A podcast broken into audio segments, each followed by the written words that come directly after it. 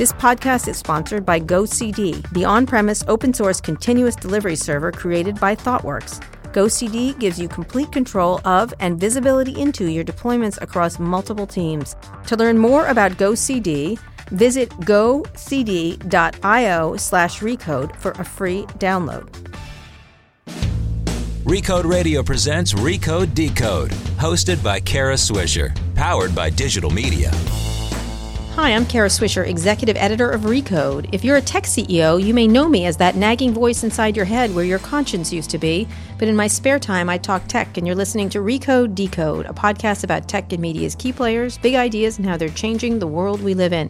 You can subscribe to Recode Decode at itunes.com slash recode decode, and while you're there, leave us a review.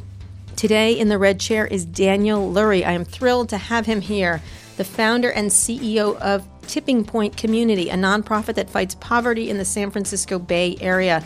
I'm a longtime admirer of Daniel's work, and over the past 12 years, Tipping Point has raised and invested more than $120 million in the community. He's also chaired the committee that brought Super Bowl 50 to San Francisco. I don't really care about that last year. Daniel, welcome to Recode Decode. Thank you for having me. I'm having thrilled me. to have you here. You're one of the nicer people I have to deal with every day. Tell me, let's talk about you, what you've done. So, a lot of people know you, but not everybody does. So, talk a little bit about your background. You grew up in San Francisco, Born and raised right, Right. here in the city. nice family, There's a there's only a fancy few of us. family. Well, my dad was a rabbi. Mm-hmm. Um, my stepfather and my mom and my stepmother, I, I, I sort of won the lottery in the sense of if you have to have your parents get divorced. Mm-hmm. Yeah. Uh, when I was two, uh, they both found great partners. Uh, I've always said that I had four incredible parents. Mm-hmm. Uh, my stepfather was part of the Levi Strauss family. Uh, he passed away 11 years ago, and I grew up in a family that had a family foundation Right. and grew up with a father and stepmother that were also involved in the community. And so from an early age, kind of back. was pushed on on that. And, Levi's obviously was the company founded here in San Francisco, makes the jeans, very active, uh, social, socially active company. Yeah, it's a it's definitely we have a proud tradition and a proud heritage there, and, and that's something I grew up around. Mm-hmm. Um, so it was sort of embedded in me and my and my siblings. I went off. I went to Duke University. Mm-hmm. I the day after I graduated, I found myself in Bill Bradley's uh, campaign headquarters for president uh, in West Orange, New Jersey. Mm-hmm. Wow. And ended up in Iowa as a field organizer for nine months. So you wanted to go into politics. I wanted to go work for Bill Bradley instead of going into management consulting Mm-hmm. Right. Mm-hmm. or the legal uh, profession. He came and spoke at, at Duke when I was a student. At the were you the Sanford Center? I was I couldn't hack the public policy Right, degree. okay. Mm-hmm. I couldn't handle the statistics. Um, I ended up getting a poli sci degree, um, but I heard him speak, and what struck me was that he talked about 35 million people that were uninsured in this country at that time. He Right. talked about the 12 million kids going to school hungry. So you had this Rhodes Scholar, Hall of Fame basketball Right. player. I was more interested in the basketball. person. Amazing person, and he wanted to run for president to help poor people. Yeah. And for me, that clicked for me from my my childhood. Uh, Why up. is that? Why? Well, because you know you, you grow up in a in, in San Francisco. Um, we've always we've always had great wealth in this city, and Mm-hmm. we've also always had great poverty. Um, and then you have a president or a presidential candidate talking about these issues, and so there was a little um, connection there for me. It didn't work. It, it didn't. Mm-hmm. No, It didn't go the way we wanted. I was surprised he didn't get as far as he he didn't like to get into the. He didn't like to do the retail politics. well, he didn't like to punch. He Mm-hmm. didn't like to hit Al Gore when he needed to. Um, he was he was too much of a gentleman. He really was. Uh, and uh, still is.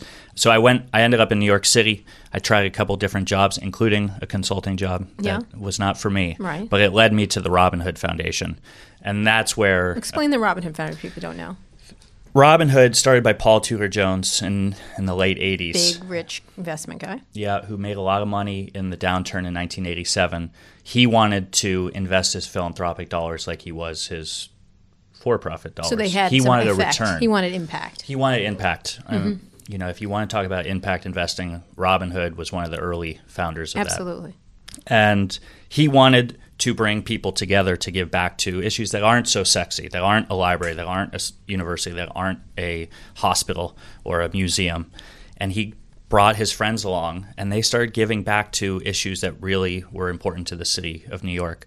Uh, I ended up uh, working there. My fourth day of work was September 11th, 2001. Wow. I was uh, just figuring out the train system, uh, the, the subway system, and figuring out which train I should take that morning.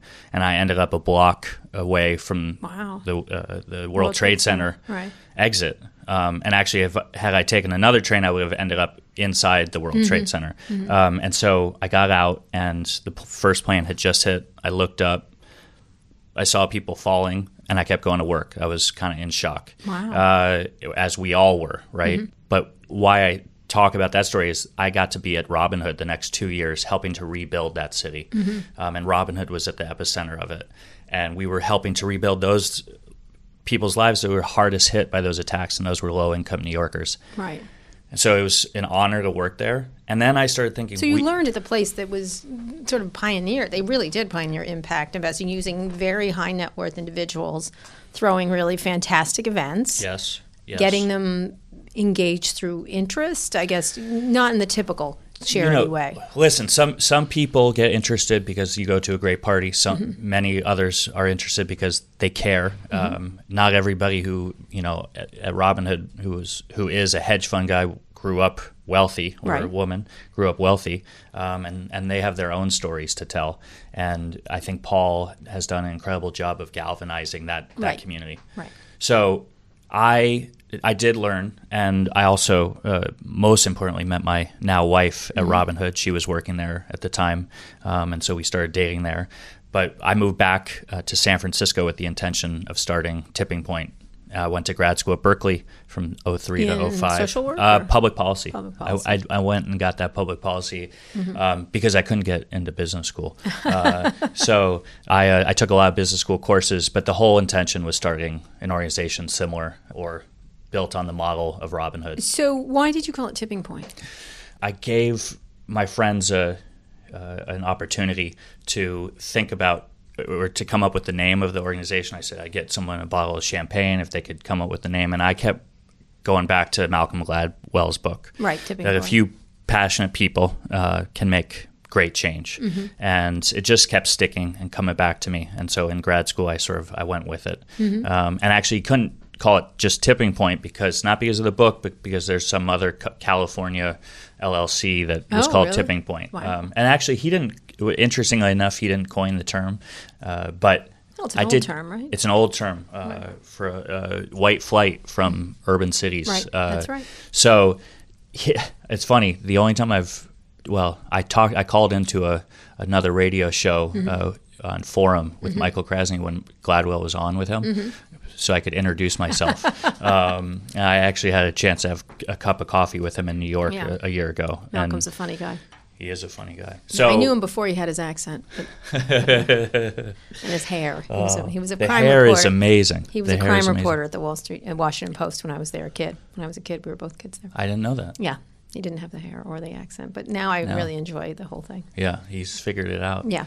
So that's where the name came from. I uh, so in grad school wrote the business plan, got introduced somehow to Ronnie Lott, uh, who was a childhood hero of mine. I was actually getting my uh, incorporation documents together. Uh, Latham and Watkins, a local law firm, was doing it pro bono, and my lawyer talked to his lawyer, uh, and he heard about what I was up to. What He knew doing? Stan Druckenmiller uh, of of Robin Hood, of Robin Hood's board, and uh, we ended up having lunch. I was I was actually in the middle of finals in grad school, and I went to meet him for lunch downtown here in San Francisco.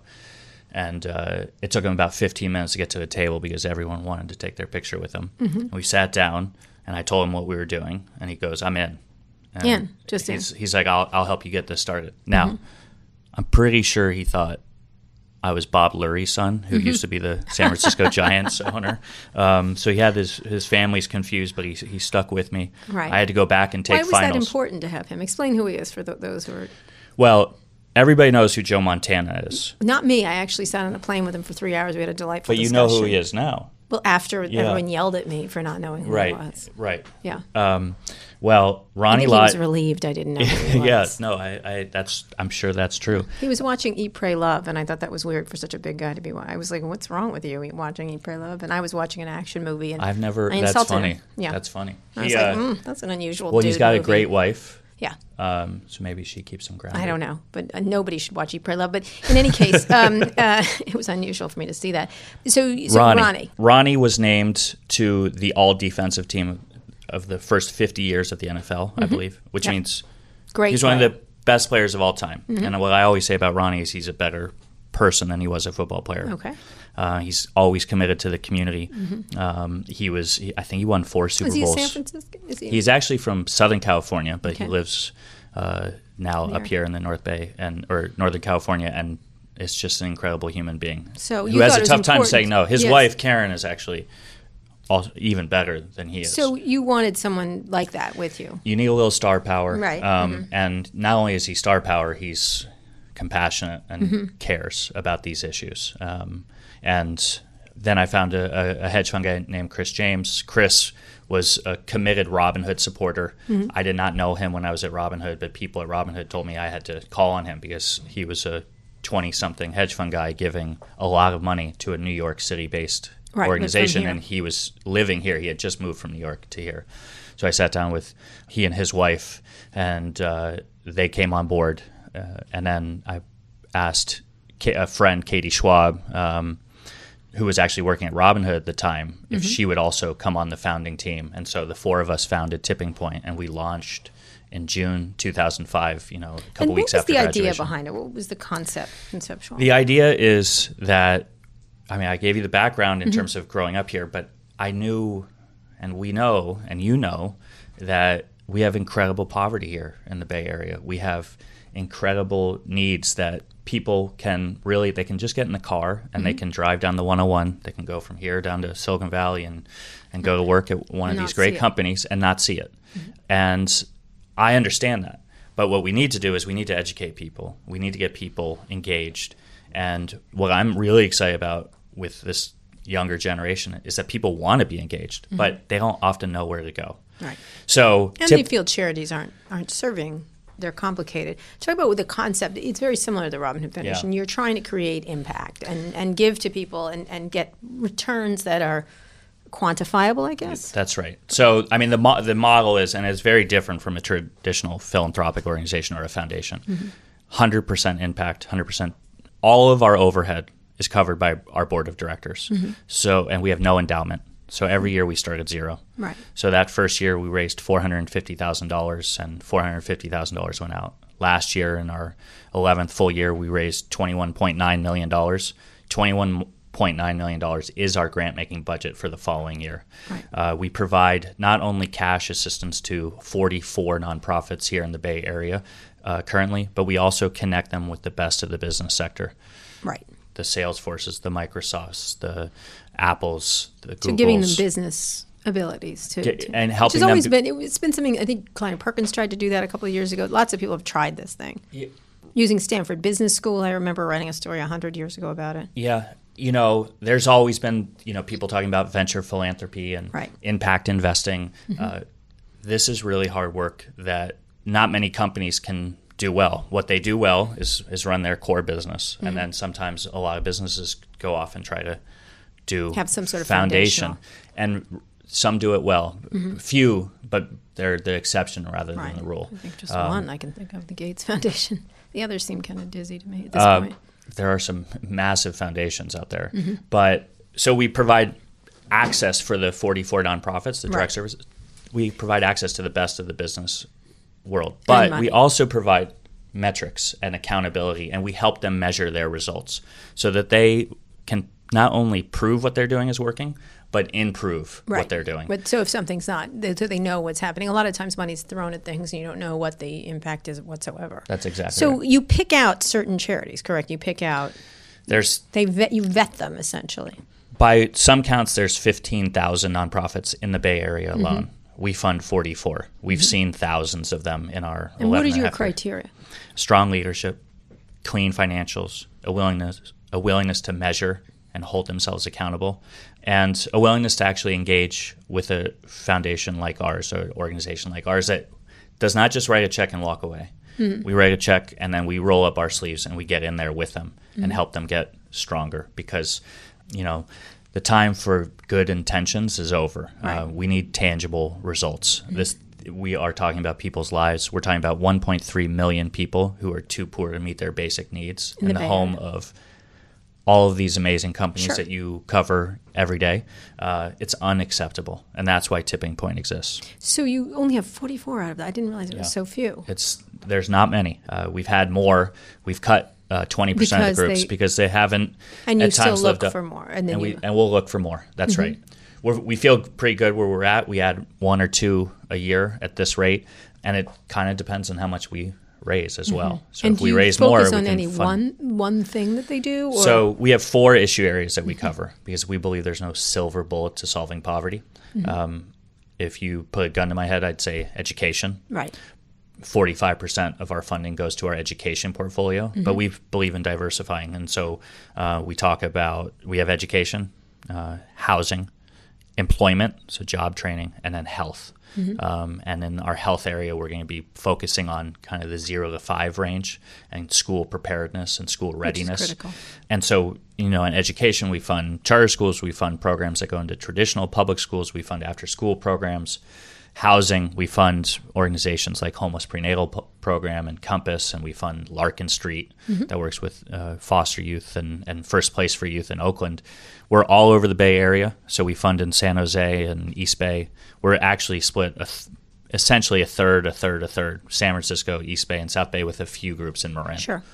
So your concept is to is again effectiveness. Now it's interesting because those those are the four pillars you're talking about are the critical pillars. They can't really be apart from each other, right? That's They- right. they I mean, if, if you have a child uh, who is going to a failing school, I mean, they're in trouble, Mm-hmm. right? But if they're going to a really good school, if they're going to one of our schools, whether Mm-hmm. it's Rocketship or Aspire or KIPP, okay, you're you're taking care of you The know, school part. seven thirty to four, seven thirty to five. But then they, if they're going home, and if they're sleeping in their car with their their mom or their dad or both, and if those parents don't have a living wage job, or if they don't have access to health care, Mm-hmm. Yeah, that child is going to s- struggle and not make it. Right. Mm-hmm. Saying nothing about the parents. So we believe in you know you got to make sure they have safe housing, living wage, and access to Sure, great it's healthcare. critical. I, you know, I don't know if you noticed my senior. I went to Columbia, and my senior project there, I went to the journalism school. I, I went to Georgetown undergraduate, but graduate school I went to Columbia, and was about uh, kids in welfare hotels in New York and how Mm-hmm. they became permanent residents in these hotels. Uh, The only reason I noticed is there was a kid had who had to travel from the 30s where the hotel was to the 90s where the school was, from the west side to the east side, and so they were in a bus all day. They, this person was kid was suffering because he was a home, but homeless hotels had become permanent when they were supposed to be a transitional, quick housing fix. that's right. And every single one of the kids in the hotels suffered in schools and lots of reasons food and health and housing and, and, and it was it's inexplicable that they kept going and it was super expensive for the city to house them there at the same time so the money was ill spent and um, I ended up living there with them to you know to figure out their life it was really fascinating but you really did begin to see how each of the pieces How long did you?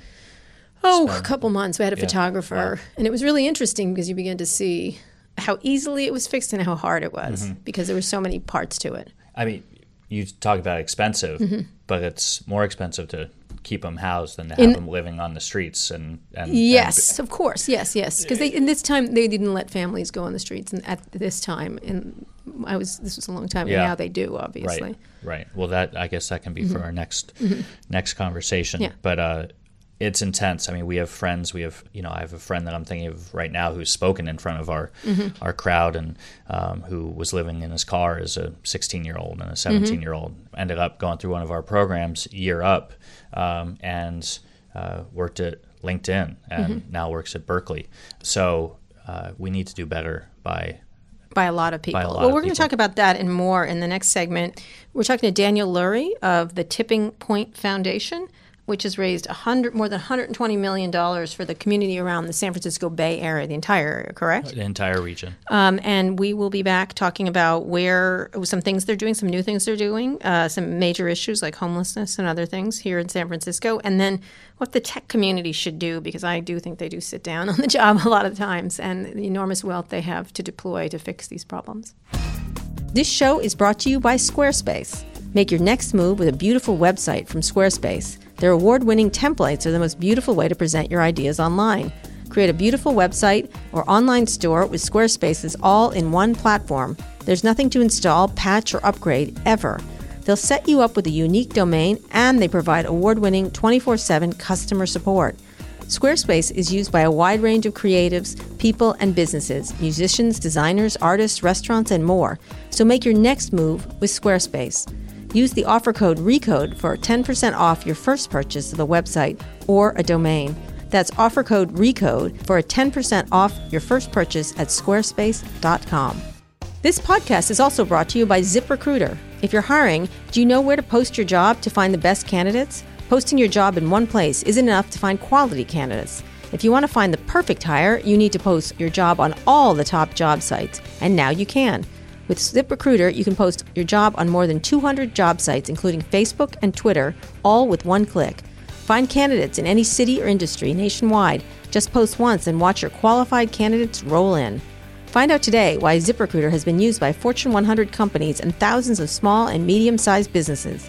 And right now, my listeners can post jobs on ZipRecruiter for free by going to ziprecruiter.com slash decode. That's ziprecruiter.com slash decode.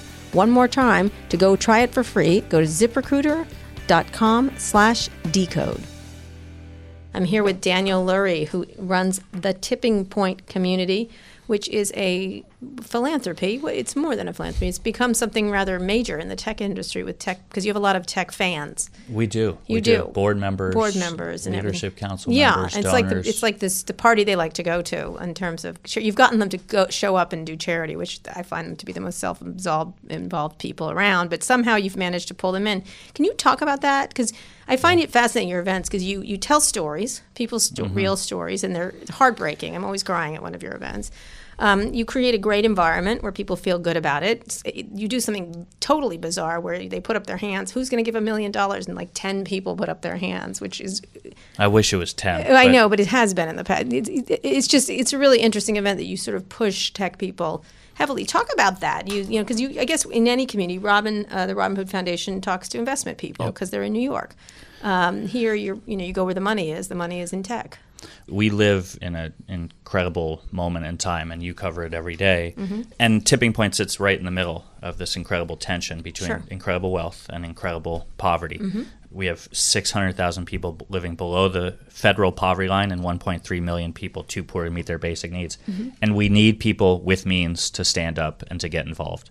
And we need to tell the stories. And so it, we are always thinking about how to walk that tightrope Right. because we have to be uh, we have to walk with humility in telling a client story in a setting They're not like like, a marketing opportunity for you. yeah, it's it's really we have to be careful with how we do it, and and I think we do it by how engaged and involved we are in the work.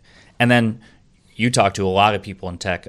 I get to talk to people in tech that care. Mm-hmm. Um, I, I was I my my father often says that my role is a little bit like a rabbi's role. So I Mm-hmm. get to I get to see the best in, in everybody, even people that uh, others don't see such good things. Mm-hmm. And and yet there are a lot of people that are getting involved. You know, you you you know them well. We have uh, Mark Benioff. We have now Mark Salesforce. Mark Zuckerberg and Priscilla Chan. Facebook. They really seem to get it. Mm-hmm. Um, I could talk about a couple of the Twitter founders that have been incredibly supportive. We have more people that care than than I think most people realize. We have to do more. They need to do more. We're Well, talk about the tech community because they do get dinged for having these beautiful headquarters in the sky. Mm-hmm. Twitter, for example. What meanwhile down below, yeah. you know, it's a little like that movie nobody watched called Elysium, where the rich people live above, the poor people live below. And there's, you know, there was a lot of pushback on tech people that vomiting on buses, stopping, that kind of thing. They don't care. There's all this fighting going on the mission. How do you look at that? I mean, obviously, you see it as an opportunity to get them Absolutely. involved rather than a flashpoint, which it's become. Why do you think that it should is? always be a flashpoint if these businesses are not taking care of their community because it's just it's good business to be a good community member. Mm-hmm. But why And- don't they? Because like you think about Wells Fargo and Bank of America back in the old days, they they supported all the civic institutions, the opera, the the the um, museums, the the all kind That's right. poverty. And I and I don't. these do not. We They do don't. Mm-hmm. We don't have the twenty four seven media, and we didn't have Recode back in the eighteen hundreds Right. To monitor what those companies did in their first five and ten and 15 years. What I've seen from Mm-hmm. well, I don't say care. They're really rich. They really right, should. but let's let's talk about. And I definitely piles of cash. you can you can. I'm not. See, I wouldn't be good at running your thing. I'd say, "Give me the money now, Right. idiot." We uh, You yeah. don't do that. I I've worked with people that do do that. Okay. So um, I've teamed up with them and, and we've been successful. I'd have a mallet, Daniel. I'd say, "Give me your money, or I'll Yeah, break your I like- hands." I Like, I'd the- go the Godfather route. I like the velvet. I know what is you the are. You're velvet so gavel. nice. You're so nice. I love that. I like, but you do get the money the same way. do get the money. I'd still That's the get thing. more. I feel I would get more by hitting them. But anyway, um, so- Twenty-two million dollars in Yes. our tenth Yeah, year I'm was. gonna get. in I one was year is thinking that's pretty not good. enough. I ran into Sheryl Sandberg the other day, and she had given a million dollars to Planned Parenthood. I don't know if you know that. I just didn't know recently. that. Yeah, I've and so she said it to me. She goes, years. "I will Let's- get her. let's work let's on her work together. On her together. I'll be Velvet, you can Sheryl, be we're the coming hammer. you. I have Okay. the hammer. Okay. Daniel's going to be nice. It can go either way. It doesn't matter. But she she gave a million dollars, and I heard her say it, and I go, ten million dollars. That's pretty good. And she goes, no, a million. And I go, what? That's cheap. And she's like, "What? That's a lot of money." I go, Can, Ugh, will no." you come on my fundraising I meetings will. with me? That we can and I was like, good oh, team. 10. 10 isn't even enough. 50 is what you really should be giving you, rich person. And so she was like, oh my God. Like, and it was very funny. So I felt like I wouldn't be good at, at the business that you do. Well, how But- about let's talk about Google for a Okay, second. go- all right. Google under uh, someone named Rachel Whetstone, Yes. who I know you know. who's now at Uber who's dealing with at my Uber, calls, sadly. Uh, she and Jacqueline Fuller of Google.org, I think, really changed how they view. Yes. Now, a flashpoint, I believe, had to occur for them to focus on local giving. Right. And now they have a guy named Justin Steele running uh, some of their Bay Area giving. They just announced $11 million in racial justice funding Right, which is critical. this is what we need to do. This is what we need to see from companies like Google. We need Mm-hmm. to see it from Facebook. I believe it's coming. You, if you look at the Facebook executive team, Mm-hmm. I mean, this is a remarkable group of people, right? That in their individual lives, I think, are very philanthropic, and Mm-hmm. at the corporate level, they had a policy of just I they said no. more. Yeah. I think that's changing, Mm-hmm. and I think they're understanding now in a way that is really. That's why I'm so optimistic that they can. They need to be part of the community. Is that pushed by the, the, the bad press they got around the buses and everything else, or I think in, in some cases, absolutely. Um, I Mm-hmm. Or the- think or- we, or we teamed up growing with up. we. I think it's a little bit of both. Um, uh, Mark Benioff called me about two and a half, three years ago, and said Yeah. we need to do something about these tech companies. yeah, the hammer? He's the hammer. Um, So he called me, and he thought Tipping Point would be an ex- excellent vehicle in which to make Mm-hmm. his idea happen. And the two of us then went out together, Mm-hmm. and we got 20 companies in 60 days to commit. Now you're going to say it's not enough. Five hundred thousand dollars. It's not enough. We raised ten million dollars in 60 days from companies that everyone said no way. no, no way they would give. Right. Um, so I think that's the tip of the iceberg. But we got companies like Box and Dropbox and So the smaller Okta. ones, too. We got some of the smaller ones giving. Uh, we got PopSugar. I mean, we got all along the line up to Apple and Mm-hmm. Google and Salesforce and Microsoft. Um, I have an idea. Legislation that we pass every time they get a venture capital investments, they've got to give some. well, like, that's funny that do you, say that. Okay. Um, I don't think the private money likes seeing their money go out the door to philanthropy. Really? Yeah, Really? that They've has got a lot not been of a- sins to cover up, so why not? That has not be been a winner in going to some of these private companies. And Right. actually, uh, when we, we, we did SF Gives Mm-hmm. and the private companies gave to Tipping Point, it was the CEOs that gave The their own. CEOs. Um, so Aaron Mm-hmm. was amazing, and uh, and Frederic Kerrest and Todd McKinnon and Okta. They, they gave of, of personal. Um, Mm-hmm. So how are the venture capitalists? Are they? we go after the CEOs and the You entrepreneurs. do. You do because, because why? I think actually the VCs follow what their entrepreneurs do. I see, so- I have not seen VCs leading No. on this issue. No, they're sheeple. I don't know if you know that, but I can instruct you on that situation. Well, later maybe in our afterwards. meetings Yes, in our meetings. we'll- we'll- we'll be just able to bring me. do- I'll just stand in the back of the room and glare at them. You're not standing in the back. You're going to sit right No, I'm just going to glare, and then that'll be enough because they don't know what's coming. You see what I'm saying? I like that. So, but let's get back to to what tech owes them because I do think they abrogate their responsibility rather heavily, in that they they benefit from the city. They're young people. The young people who work there live in the city. They take advantage of the the things. They're messing up the housing prices, et cetera, et cetera, et cetera. How do you create a sense of civic responsibility around companies, even if they're young? Saying they're young is really no excuse. it has to come from the top Mm-hmm. because it's going to come from the bottom. It's going to come from their junior level employees. And so I think it's so incredibly important to build it into the culture from day one, which is what we saw Salesforce do. Sure. Or what, you know, I was just at Okta this morning, Mm-hmm. their all hands meeting, and they have built it in from pre IPO, right? They've put aside shares, they've uh, mandated that employees volunteer. Um, so I think you have first you have to educate because not everybody. For me, I grew up in a family that pushed it, right, and and I was very fortunate in every regard.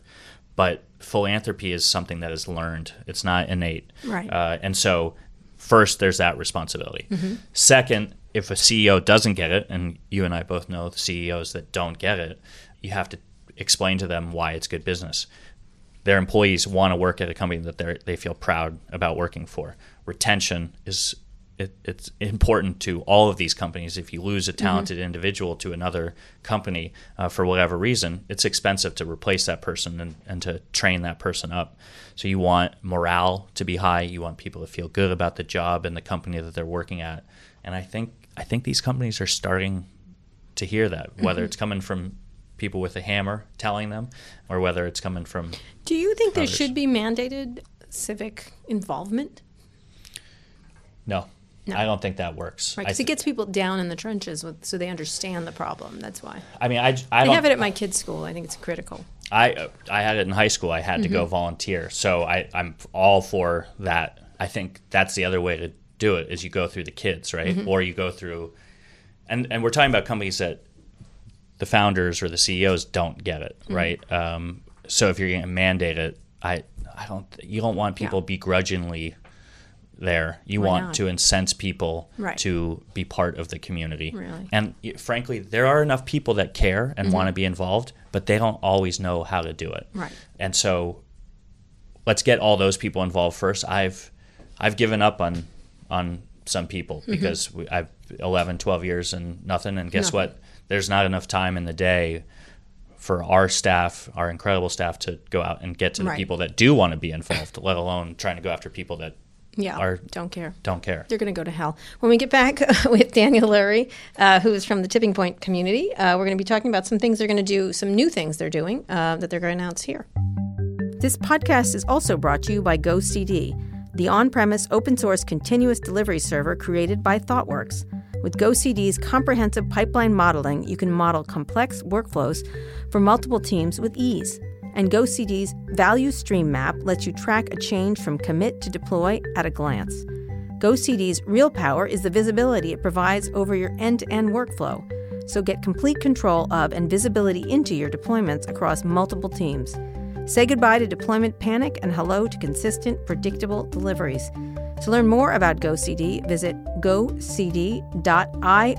slash recode for a free download. Commercial support and enterprise add-ons, including disaster recovery, are available. We're here with Daniel Lurie, the founder and CEO of the Tipping Point Community, a nonprofit that fights poverty in the San Francisco Bay Area throughout the area. Over the past 12 years, Tipping Point has raised and invested more than $120 million in the community. What are you doing now? You're doing something special now. You're going to, one of the biggest intractable problems in San Francisco, homelessness. That's right. So And- we we fund to date we've funded just direct service organizations, the 44 groups that I mentioned um, and spoke about earlier.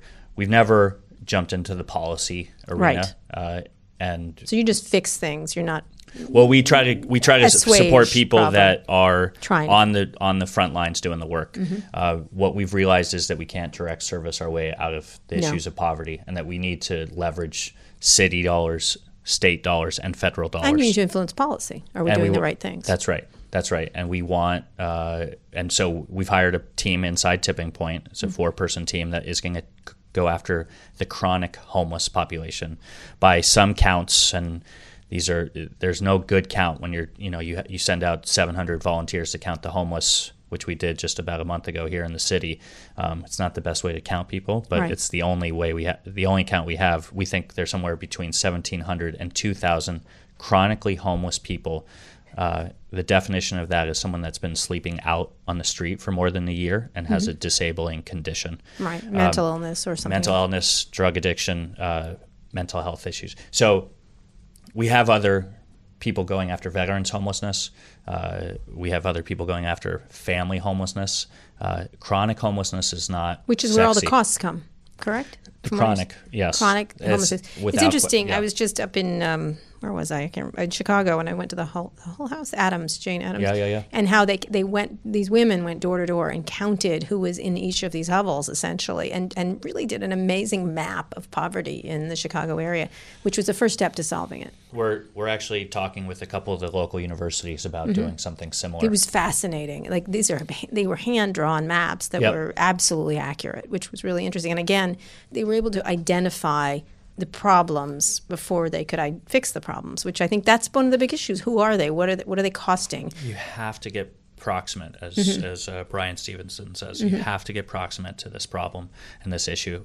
Um, we as citizens data. And have data. and we have data. And Mm-hmm. what better place to team up with great companies that can Mm-hmm. help us get that data than right here? I mean, if any region could tackle and solve this problem, it's the so San what are you doing Bay with this? So you, you've, So- you've done a poll, I guess, or, or a no survey. poll. So so well, the city did it, and so Mm-hmm. we realized that this is the issue of our time. Mm-hmm. This is this this is the signal of income inequality that everyone sees every day, Mm-hmm. which makes everybody an expert. By the way, you know, you walk in down the street up to your Yep. office today, and you see someone lying on the sidewalk, Right. and that isn't compassionate. Mm-hmm. We're not taking care of our fellow man or woman. People living on the streets deserve better. Mm-hmm. So we have kind of a three point plan that we're going to go after. And I think what makes what we're going to do unique uh, and different from all the other efforts over the last 35 years is that we're going to team up with government and not just let government do it all by themselves. Uh, there's some incredibly hardworking people in government.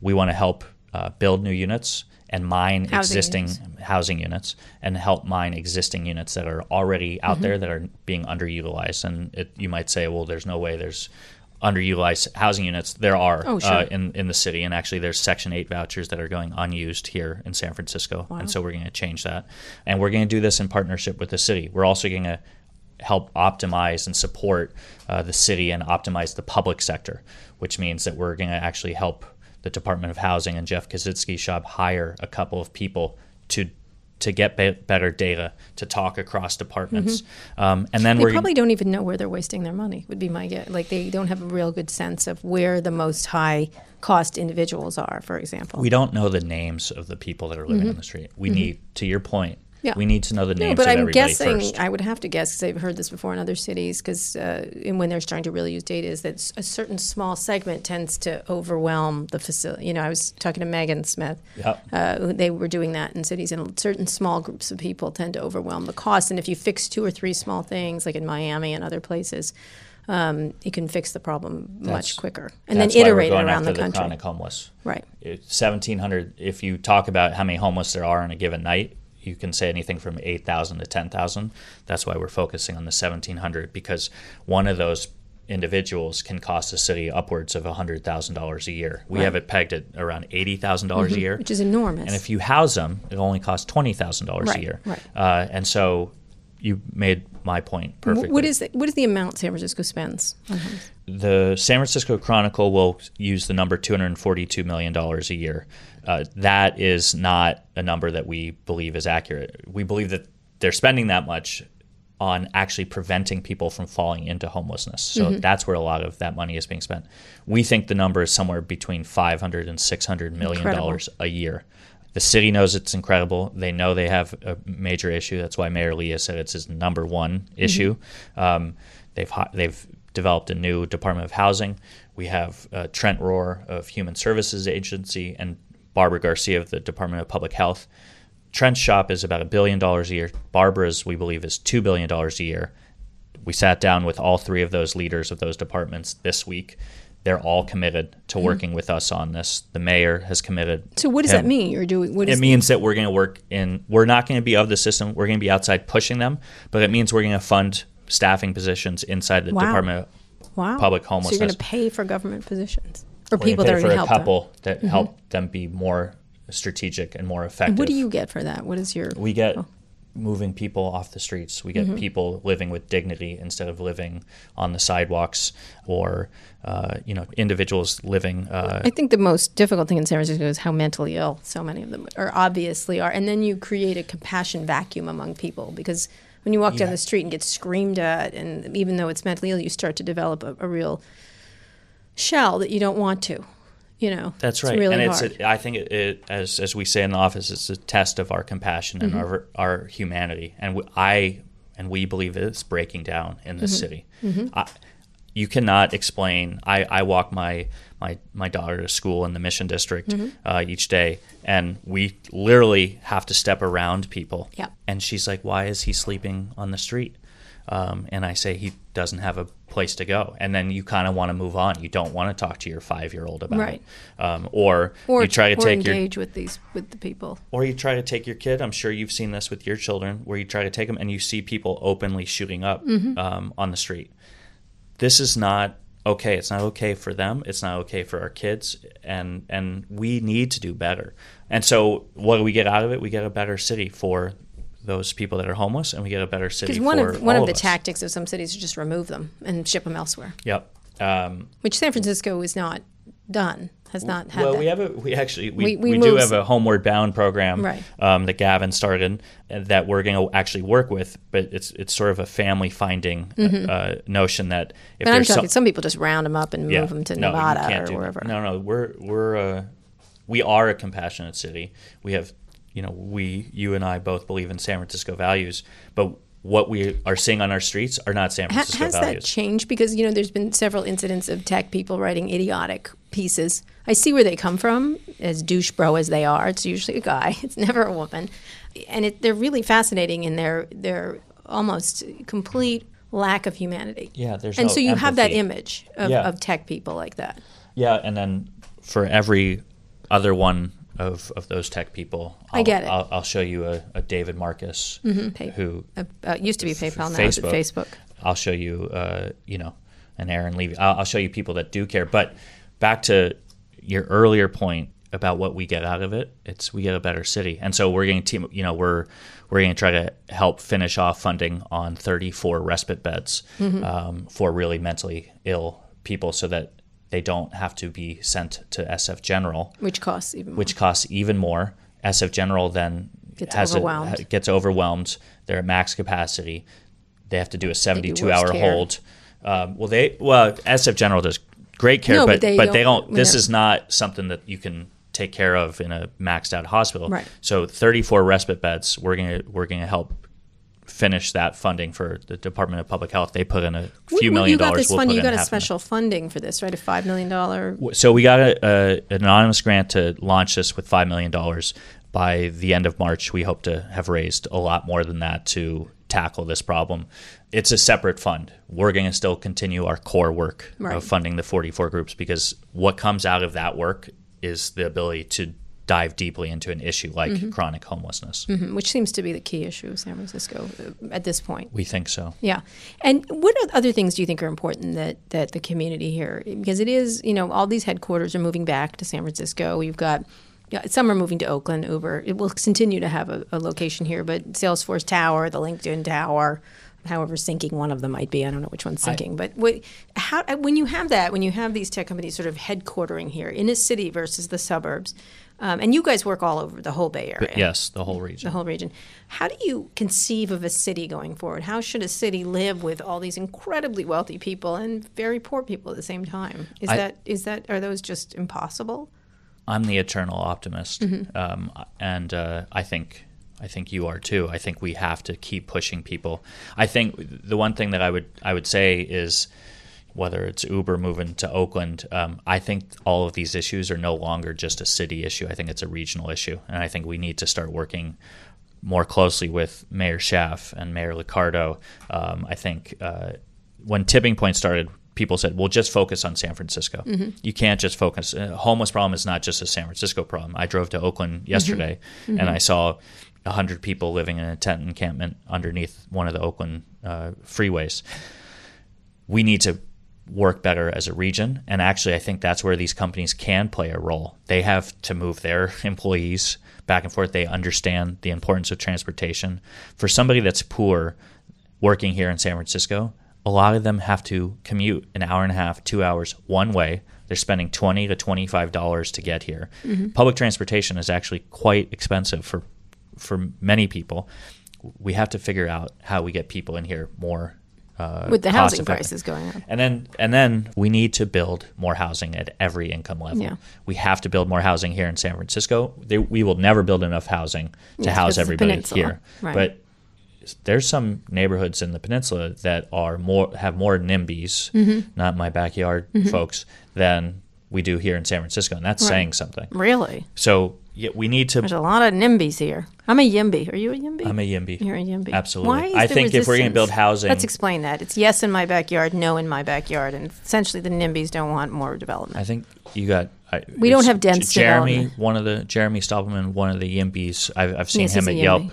I like his posts. I think if we're mm-hmm. going to house more homeless people in San Francisco, which we should, every district should have housing put up in it. Absolutely. all Every eleven, district. every district. They never work across Forget districts. just you know you know you got um, you know I think it's Malia and Jane Mm-hmm. Kim feeling that everything goes up in Soma or Yep. um, in Potrero, but every person Mm-hmm. in this city should commit to helping solve this issue. Absolutely. One of the issue arguments I've had with them and others when I get into arguments with them is, um, you know, they're like development. The developers win. They're only going to make rich kids housing. La la la la. And I go, you know what?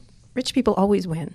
Let's make them build. Like let's mandate housing that co- make a dense housing situation here. We have because to go in up. the end, We have to go The up. rich will take over everything and develop it themselves, and then it'll be gone, and then it'll be finished. So going up and having dense housing. Every city in the world has dense housing. Every, every single city. And if we want to be the great ours. Mm-hmm. city that we think we are, and right now, I you know I've always I've always loved this city, um, but there's a lot of problems that we have to hold a mirror up and Right. look at ourselves. And also and every neighborhood. You're right. It's every neighborhood, every we, neighborhood. and and if you think that uh, by not building housing in your neighborhood is going to like somehow help you, I would just tell you, uh, you know, how are you feeling when you're walking down many Mm-hmm. streets in this city? You're not feeling good about how we're treating treating our common man, Mm-hmm. and so.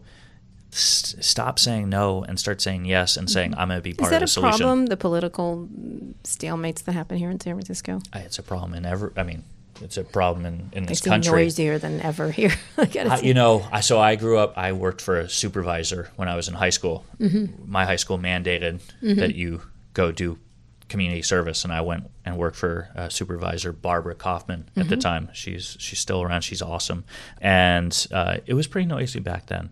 And during Gavin's time, Yeah. you talked to Gavin. Yeah. I mean, he and Aaron had and Yep. Chris Daly. They Nothing like knocked- left wing people yelling at left wing people, left or wing Yeah, yeah. people. and that's I mean, always an enjoyment. I actually think it's a pretty, it's a I think- relatively I almost quiet thought of time. like becoming like a right wing Republican here just to be different, but except I'm not, unfortunately. Yeah, but you you'll come into these meetings with me and yell at people. That'll be a different. Yeah, We could start there. Yes, that's true. I'm more of a I'm a more of a populist, Daniel. You're a lovely guy. I'm a little different in that regard. Um, so that begs the question: Are you going to run for office? Do you ever see yourself running for politics? People talk about it.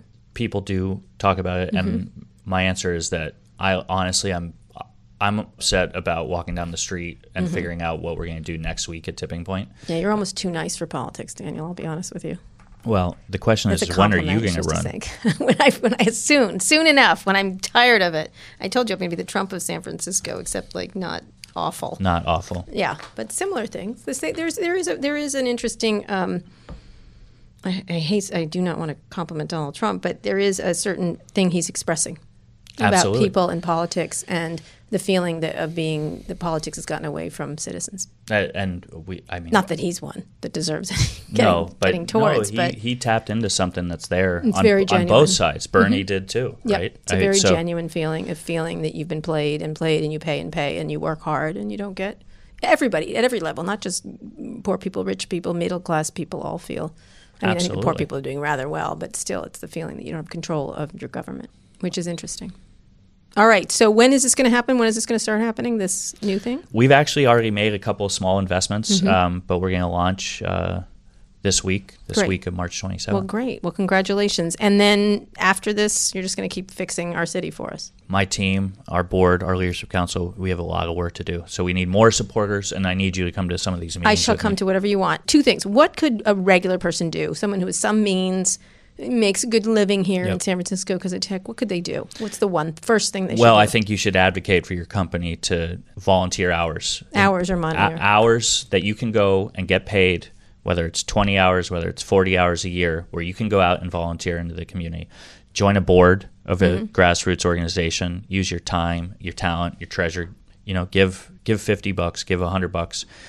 Go volunteer and find out if and what gets you fired up. Was it kids? Is it the housing issue? Is it getting kids ready for jobs at these tech companies? Sure. We have our Training. SF Gives companies doing a job shadow week in a couple weeks where 10 companies from our SF Gives portfolio are going to host students and, and kids from some of our programs so they can see what it's like to work in a tech company. You know, you you know this better than I do. There are millions of jobs that are unfilled, unfilled. at these tech companies and they need talented people. We need to help scale up some of these programs like Genesis Works and LinkedIn and or, uh, and Year Up that can help place people into these jobs. So don't think because you're a 25 year old or a 30 year old that you can't give back. You yeah. can. Yeah, bring your kombucha with you, but get doing something, right? Absolutely. Bring your Philz kombucha. coffee. I don't Yeah. care what you bring. Last question I ask everybody: What's a thing that you make mistake that you made that you learned from? That you know you're an entrepreneur, you are an entrepreneurial personality.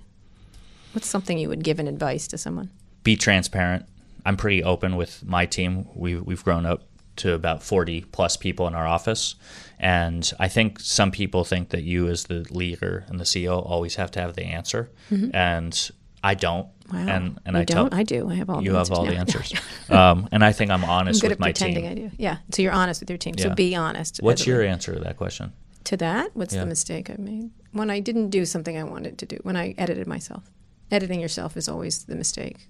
I think people do that. They question good instincts. And you've started a couple of things. How about I have. And so, what? How do you deal with your team in terms of leadership and and like when you're not sure? transparent, but we're, we're, we're leaders though. We say Yeah, this is the way we're going. Yeah. You know, we try. Yeah. I'm not. I'm not. I'm not a. I, I like feedback, but at some point you make a decision.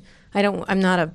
I'm, given that I'm a lesbian, I don't like lesbian collectives. You know what I mean? Like, not everybody gets to decide. Yeah. And so I think we make decisions, and I think that helps a lot of people. And they may not like it, but we listen, and then we do what we think is important. So I think leadership is leadership is always important. Like Gavin Newsom around the gay issue, that was He's gotta leadership. Was- leadership yep. Wasn't good for him. I mean, it wasn't good for him politically, but Yep. he displayed. You know, it's called leadership. My I wife was working for him at the time. Was he? Well, it was a great Yeah. moment. I It was a always will great value moment. Gavin. I almost named a child after him, but then I, then I pulled back intelligently not to do so. Sorry, Gavin. It's a very nice name, but not for my children.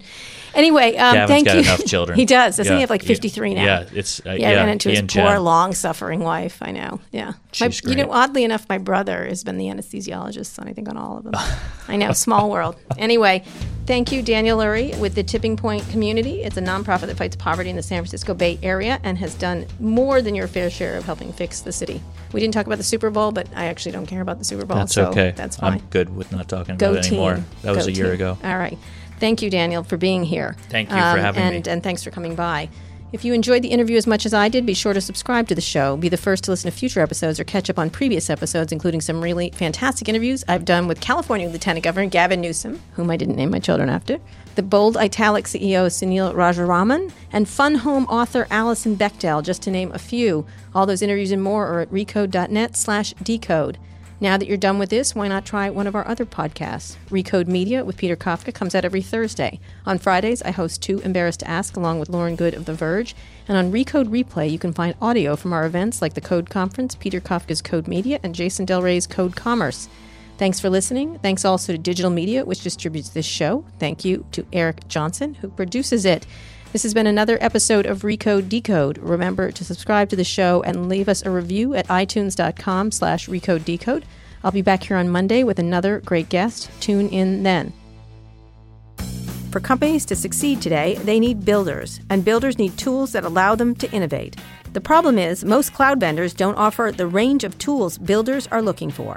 Amazon Web Services is the leading cloud service provider giving builders the reliability and security they need. AWS pioneered cloud computing over 10 years ago to help any business, from the smallest startups to the biggest global enterprises, create their own applications and manage their workloads. By listening to what customers want, AWS is adding more features and services than any other cloud provider while consistently reducing prices. So if you'd rather focus on creating a business instead of an infrastructure, check out podcast.aws. Learn how AWS can help you build a better future today and let builders build. Some people still don't get podcasts, why they're special, and how to listen. You can help change that with a click. Right now, think of someone you care about. What podcast would they really love? Got it? Now do it. Share it with them online or in person. And if they don't know how to listen, offer to show them how. Tell us what you shared with the hashtag trypod. That's T R Y P O D. Thanks for spreading the word.